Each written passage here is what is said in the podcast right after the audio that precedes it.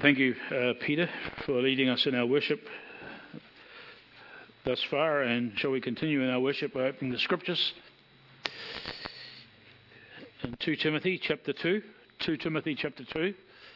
and we'll commence our series by looking at two verses this morning. 2 Timothy chapter 2 and verse 20.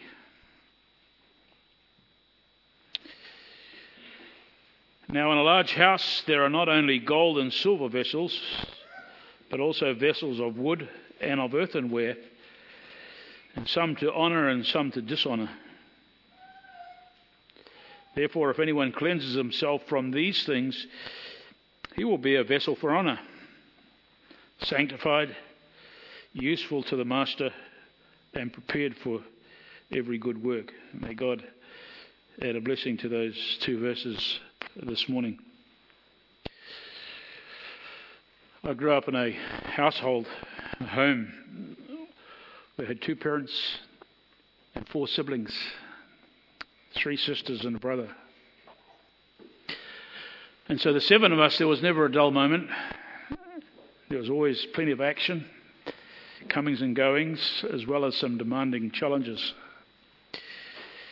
And one of the challenges that I, as a young person, often was confronted with was that of being useful, being a helpful member of the family, so that it ran smoothly, the household ran smoothly, according to my parents' liking. I really struggled with that at times. I know Mum and Dad did as well. Now, you might understand how challenging this was if you understood that what it was like being a younger brother to my older brother, Russell. He often led me into places and mischief that we should never have gone. And he was an expert at making time for tomfoolery and clowning around and a whole lot of else beside. I can well remember on many occasions saying to myself regretfully, why did I listen and go along with my brother on this? On numbers of occasions. And it always seemed that I was the one who got into trouble. It just seemed that way. I seemed to too often disappoint my father over and over, and I was rightly bawled out as the one who disappointed my parents because of my attitude and my behaviour. But really, all the time, going through my childhood and into my teenage years, all the time, that was the last thing that I ever wanted to do. It really was. I really wanted at all times, deep down, to please and only do that which would bring honour and worth and respect to my family. But so often in my young years, I seem to be and do the opposite. Instead of being a blessing, sad to say, oftentimes I was a disappointment. It was horrible because I knew this was all because of my wrong attitude and the choices that I made. Yes, I knew that I was still a son of my father and mother. I was still a member of the Honick household. I knew that my parents loved me unconditionally, and I knew that would never change.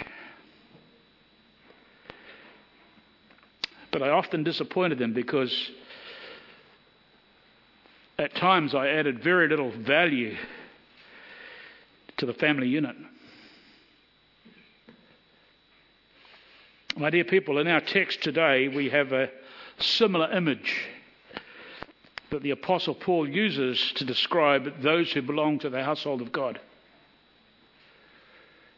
You can be a believer who is useful and honourable, or a believer who is of little use and dishonourable in God's household. You really can.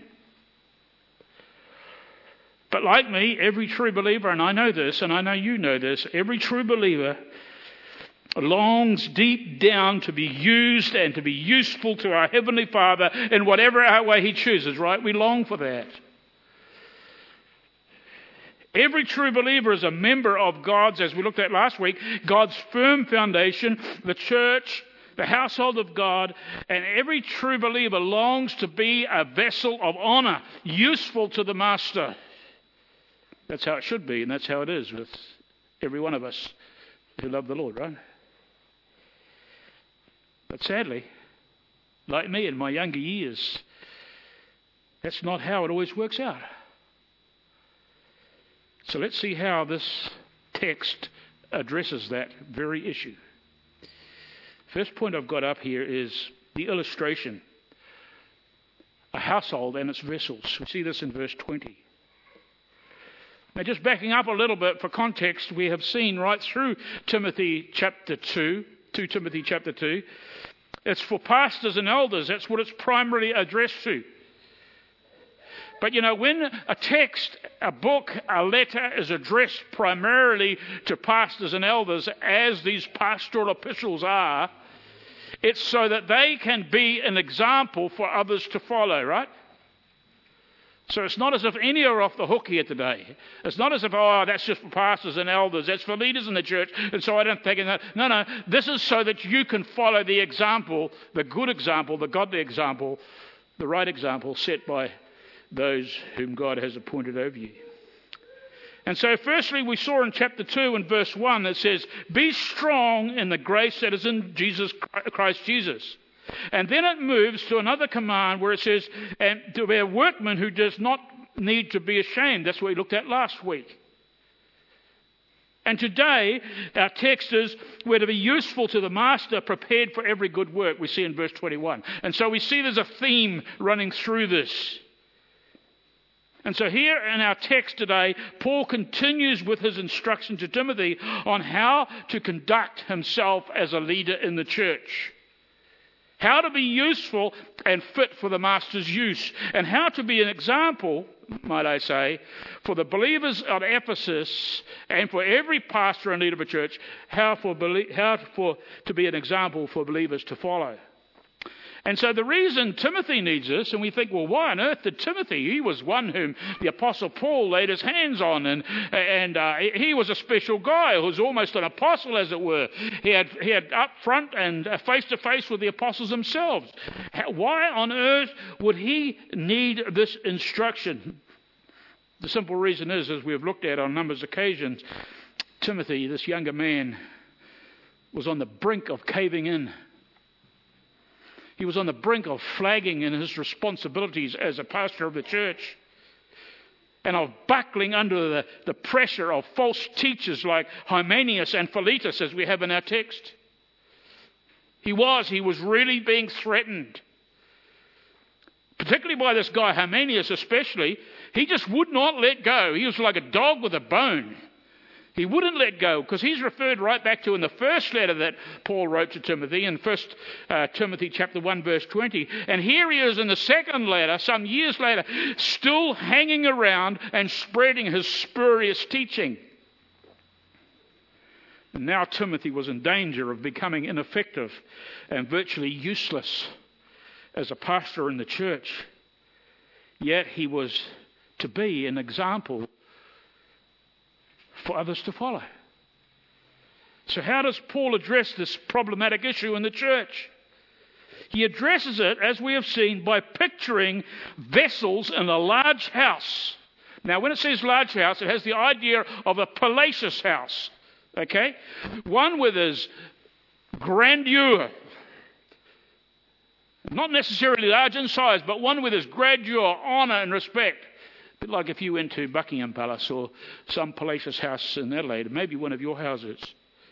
And so that's the idea. He addresses it by picturing vessels in a large house. That vessels can be household utensils. And he uses them figuratively for Christians, and especially those who lead or are pastors in the church. Now, as we look into this, some commentators, I will say, suggest the two different kinds of vessels here, that is, the gold and silver ones, and then on the other side, the wood and the earthen ones, or those of honor and then those of dishonor. Some suggest that they are describing believers in contrast to unbelievers. And some very good commentators suggest that. But I would suggest what we have here in both the honourable and dishonourable vessels are describing true believers. Okay? Are describing true believers. Now you say, well, how come you come to that conclusion? Well, let me share with you why I lean in this understanding, because as you will note in verse 19, if you've got your Bibles there, you will see there that Paul introduces the elect and righteous church, God's chosen. He says everyone who names the name of the Lord is to what? Is to abstain from wickedness. So he's talking about believers there. In other words, this clearly infers that some true believers defile themselves by the wrong choices they make. If you want to have another analogy, a little bit like the son of Stan Honick here did when he was a child under his authority. That's what happens. And so in doing this, believers become vessels of dishonor. They're unfit for the master's use in the household of the local church. That's what it is. And as we see in verse 21, it is a responsibility here. We see a shift. It's a responsibility for these dishonorable vessels or unclean believers, including pastors and elders, I might say, those that not abstain from wickedness, to do what? What are they to do? To cleanse themselves. You see that? So they've already been instructed to abstain from wickedness, and what they must do is now cleanse themselves. And so here Paul gives us the idea of a large house containing all kinds of utensils, having degrees of usefulness within that household. And some are gold and silver, that is, those vessels that are honourable and set apart for view and serving guests. These are the vessels that clearly display the honour and value and esteem of any household. They speak well of that house. Just like if I came to your place and you invited me for tea or lunch or something, I would be very surprised. It was kind of a nice meal that you were invited to, and that if you would put out paper plates and paper cups and plastic spoons and knives and forks on the dining table. It's a given, right? It wouldn't speak well of you. Not that I would judge, but it wouldn't speak well of you and your household. More than likely, this is what would happen. Out would come the fine china. Out would come not plastic cups to drink our drink out of, but it would be nice glasses. And you might even have the silver cutlery out, or at least a nice polished stainless steel. That's what it would be like, right? So this is the kind of thing we're talking about here.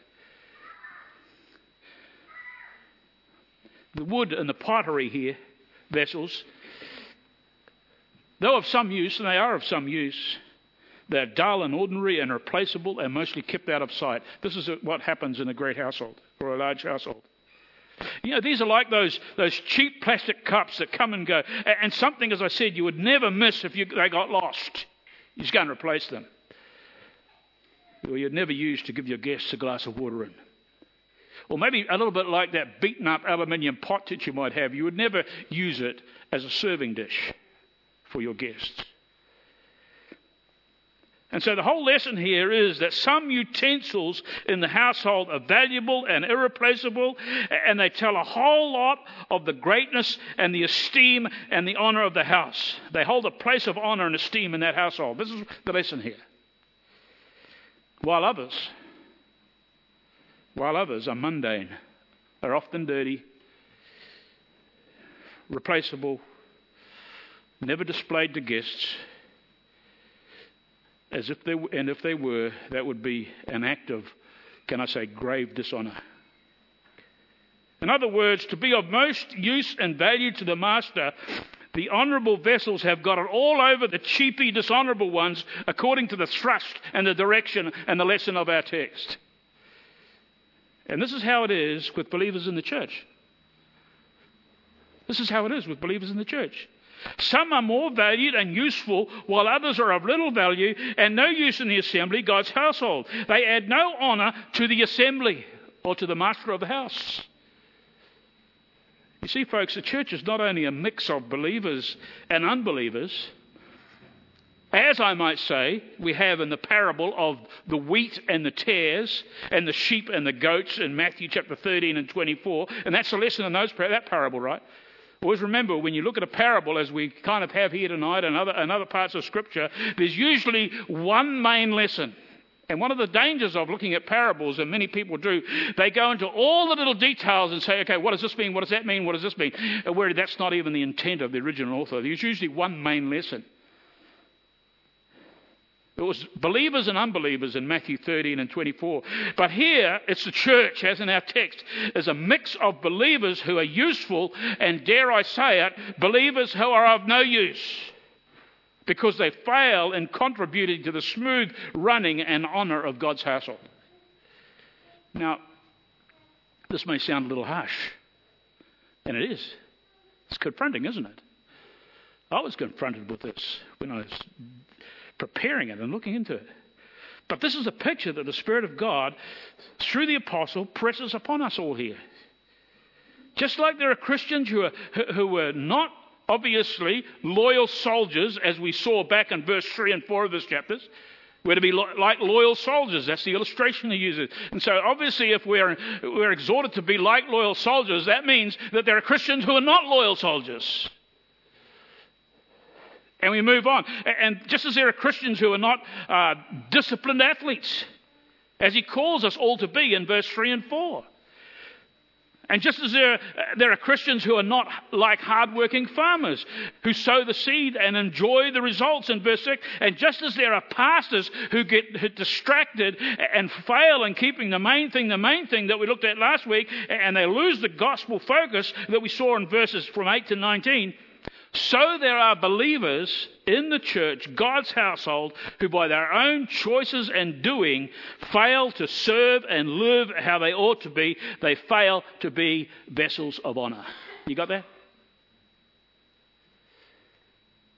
Hence, they are not as useful and honourable as they should be to their heavenly master in his household, the local church. So having established this very clear picture of who the vessels are in this large household, it goes without saying that all of us, every true child of God, should want to be an honourable vessel, right?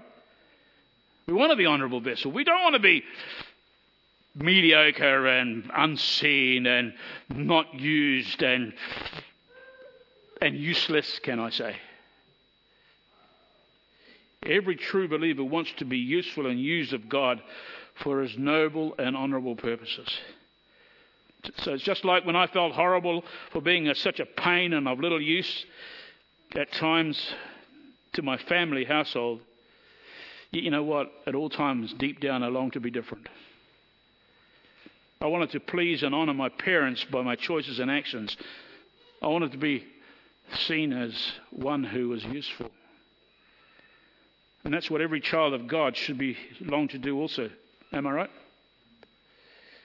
So this begs the question, how can I shift from this quandary of being a mere dishonourable, wooden, earthy vessel to become an honourable vessel of gold and silver in God's household? How can I do that? Because that's what we all need to do. That's the whole point of these few verses here. It answers that question, which we all need to take heed of in order to be more useful to our Heavenly Master in his household, the local church. So it brings us to point two, God's household, vessels made ready for use. The assumption here, of course, is set in verse 20 that we've just looked at. And that assumption is we all want to be vessels for honour. In other words, I do not want to be a spiritual rubbish bucket. That is, hidden and out of sight and of little use in giving honour to the master's household. A trash can doesn't give much honour to a household. I want to be on the table. I want to be one of those crystal goblets. I want to be one of those silverware, that part of that silverware. That's what we all should want.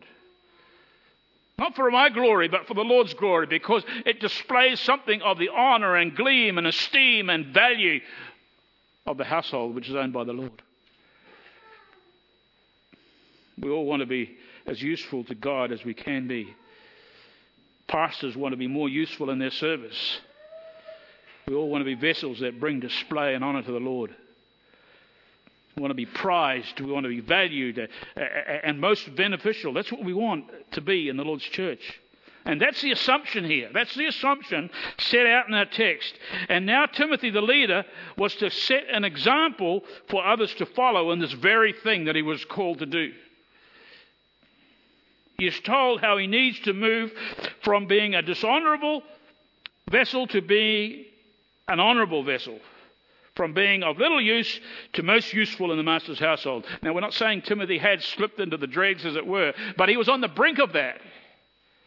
He was on the brink of that. He was showing timidity, and he was showing indicating signs that he was about to become of little use.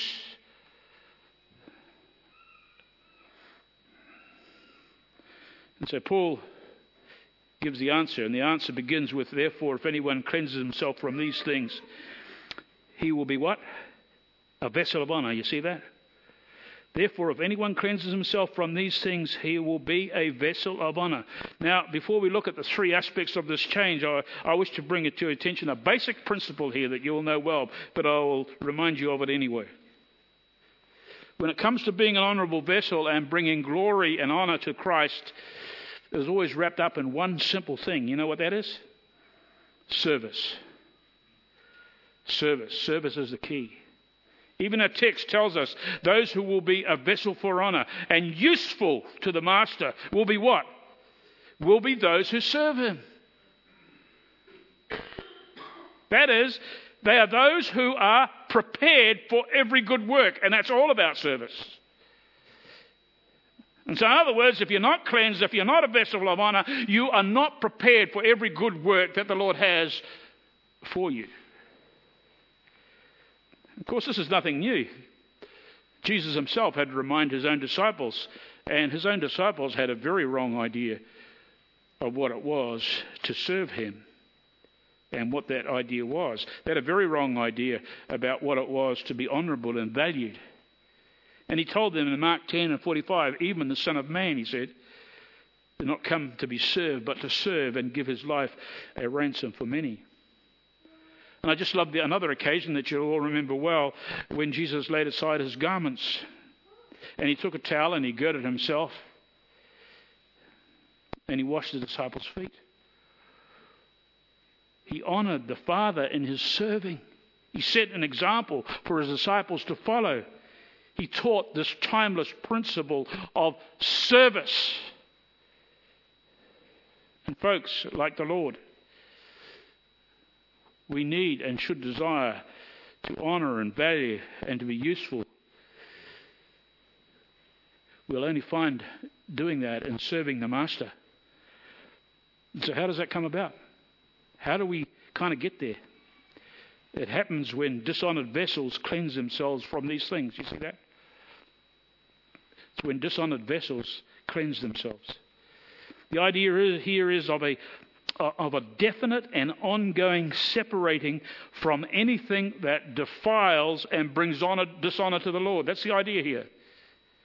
As in our text, this would include not only the evil being taught by the false teachers, but also those in the assembly who spread such evil or talk about such things. The same idea is seen in 1 Corinthians verse 5 and 7 in another context, where the saints were to clean out. It's the same idea, the same word used here. By what? By separating themselves from the sin and, I might say, the sinning brother in order to maintain what? Moral purity in the assembly. The same idea. There's a separating. There's a pulling away from. This is the idea here. And here we have is that every believer in the master's house who longs to be a vessel of honor and usefulness must first cleanse themselves. My dear people, I honestly believe we could be vessels that God delights in more and more, and be vessels that display and use and glory in, if we really got serious in this cleansing action. This cleansing is up to us, folks. You see that? Note that? Cleanse yourselves, it says. Cleanse yourselves. It's up to us. It's up to us here. Therefore, if anyone cleanses himself. This is all about taking that step forward and understanding that we are disappointing the Master. We're not bringing any honor and glory to the Lord, even as a son or a daughter of the living God in his household. This is not about salvation cleansing here either, by the way. Admittedly, we do know that the unbeliever, one who is still outside of Christ, needs cleansing of sin, and that comes by God's grace through faith in the work of Jesus Christ on the cross. That's a given. That's a gospel. And if you're not an unbeliever here today, if you've never come to Christ personally, you need to have that initial cleansing. It's a bit like Peter, remember? Going back to that occasion of washing yourself. Oh, Lord, wash me all over. No. That's already been done. But your feet need cleansing from the daily defilement. So this is not about the gospel cleansing here. Here it's all about God bought eternally owned believers who have allowed worldliness and sin and mediocrity to wreck their usefulness in the service of Jesus Christ, the master of their household. This is all about allowing sin or false teaching of another believer, professing believer, to contaminate and infect our thinking so that we breed dishonor.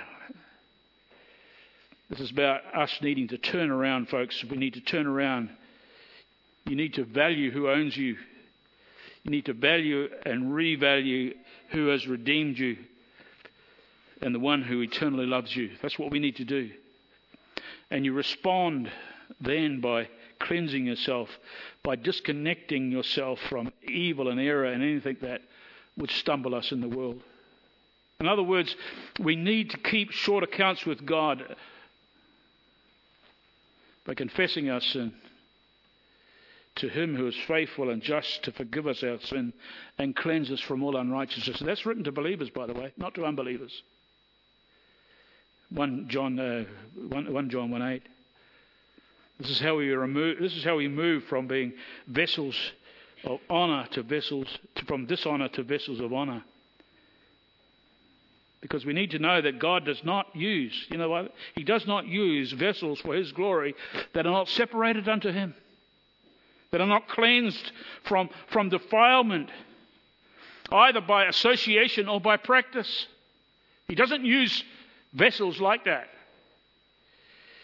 And you know what? That would be a wonderful thing happens in God's reckoning when we cleanse ourselves. It would be, isn't it? Because what happens, the wonderful thing happens when we cleanse ourselves, we are sanctified. That's what happens. We are sanctified. Now again, you must understand that every true believer is sanctified. That is, we're set apart by God. When we first come to Jesus Christ through faith, you'll understand this. And Paul tells us of this existing condition in 1 Corinthians 1:30 when he says, when we trusted in Christ, he said, as Lord and Savior, he said, he immediately became to us wisdom from God and righteousness and sanctification and redemption. And so that sanctification that happens at our salvation is a one-off happening. It's eternally forged in heaven and by God's sovereign will and purpose through his Son. That's happened. It will never be taken. We are eternally sanctified to God. But in our text here, the same initial sanctification is viewed in its lifelong and ongoing usefulness to God in the believer's life. In other words, Christians are not only sanctified by having a right relationship with God, but they are being sanctified as they grow in fulfilling God's purposes of righteous living. This is the meaning behind the word sanctified in our text. The sanctified life is a life that not only has been cleansed at salvation, but also a life that continues to pursue purity and holiness and godliness. That is when we are vessels of honor and fit for the Lord's use. This is when we are useful to the Master. This is the second aspect of it. Simple. An ongoing lesson here, folks, is this. If we're not cleansed from error and sin and defilement, from whatever source that may come from, we cannot be living sanctified lives, which means we will be of no use to the Lord in such a state. And that's a terrible predicament and a state to be in, isn't it? To be useless, to be of no use. When living in our family home, although I was a pain at times, as I said before, I longed to be useful and valued as a worthy contributor to the honour and esteem that our home deserved. It did. I was a son of my parents who loved me as a son, and they lovingly gave all of us kids everything that we needed so that we could flourish and develop into mature adults who would pass on to the next generation a legacy that they had passed on to us. That's what parents do, right? That's what they should do. My dear people, how should any son or daughter respond to such a godly and a loving and a sacrificial environment when we think of what the Lord has done for us? We should respond with gratitude and thanks and service and loyalty, to say the least, right? Let's consider a greater truth here. Each one of us have been bought with a price through the sacrifice of our Lord Jesus. We know over and over that we're not our own. We belong to Him. We're born again as sons and daughters of God's household. We're eternally loved and nurtured and provided for by God, who has promised that He will never leave us or forsake us. Now let's ask the question, how should we respond to that? How should we respond to that? Paul, the Apostle Paul, knew. He longed to be of the most possible use to God that he could possibly be. He says in an illustrative form in 1 Corinthians 9, 24 to 27, let me read that to you. He uses another analogy here to just get his point across. He says, do you know that in a race all the runners run, but only one receives the prize? So run that you may obtain it. Every athlete exercises self-control in all things. They do it to receive a perishable wreath, but we an imperishable. So I do not run aimlessly. I do not box as one beating the air, but I discipline my body and keep it under control, lest after preaching to others, I myself should be disqualified. In other words, he knew that his response to the Lord, his master, demanded he be as useful as he possibly could be. And so he ordered his life. He conducted his life. He disciplined his life accordingly. He wanted and longed to be an honourable vessel, and so he took action. What is your response, can I ask? Are you as useful in the Master's household as you could possibly be? Then finally, as a result of changing from being a dishonourable vessel to an honourable one in God's household, we see that we become, right at the end of that verse there, verse 21, prepared for every good work. My father often used to say, practice makes perfect, especially when I or one of the other children might have been struggling to master some skill that could not be learned immediately. And this is the same idea for serving the Lord and whatever He calls us to do. You see, the word prepared here is similar to the word of being sanctified. It's just not a one-off deal, okay? I'm prepared for the ministry. It's a bit like the seminary student who goes to seminary and does a 3 or 4 year degree and comes out, whoa, I'm prepared for the ministry. No, it's only begun. And it's like every one of us. See, we initially have been prepared. You know that? Every single born-again believer here in this room has initially been prepared, in that God has indwelt us. He has given us a new heart. He has given us spiritual gifts. And He's given us a potential to serve Him honourably. But as living out that sanctified life demands, we pursue holiness and live disciplined lives. Being prepared for every good work also involves our willingness to submit our stubborn wills to pursue his purposes. Prepared here means that we submit to God's Spirit so that we can use the talents and the gifts and the resources that he's given us. You see, folks, we are saved to serve. We need to be ready to put our hand to the plough in any field of service that he might providentially place in our paths. Go all out to be an all-rounder, I would suggest, for every good work. That's what it says, every good work. And the more we practice at being a willing servant in every good work, the better we will be, the more useful we will be, and the more honourable vessel we will be in the Master's household. Don't limit yourself and say, okay, this is my area, and just cloud out everything else.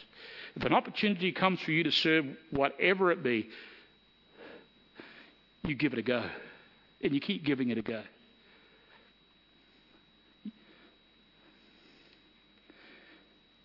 May we all desire to be prepared Christians for the Master's service. May God bless his word to us this morning.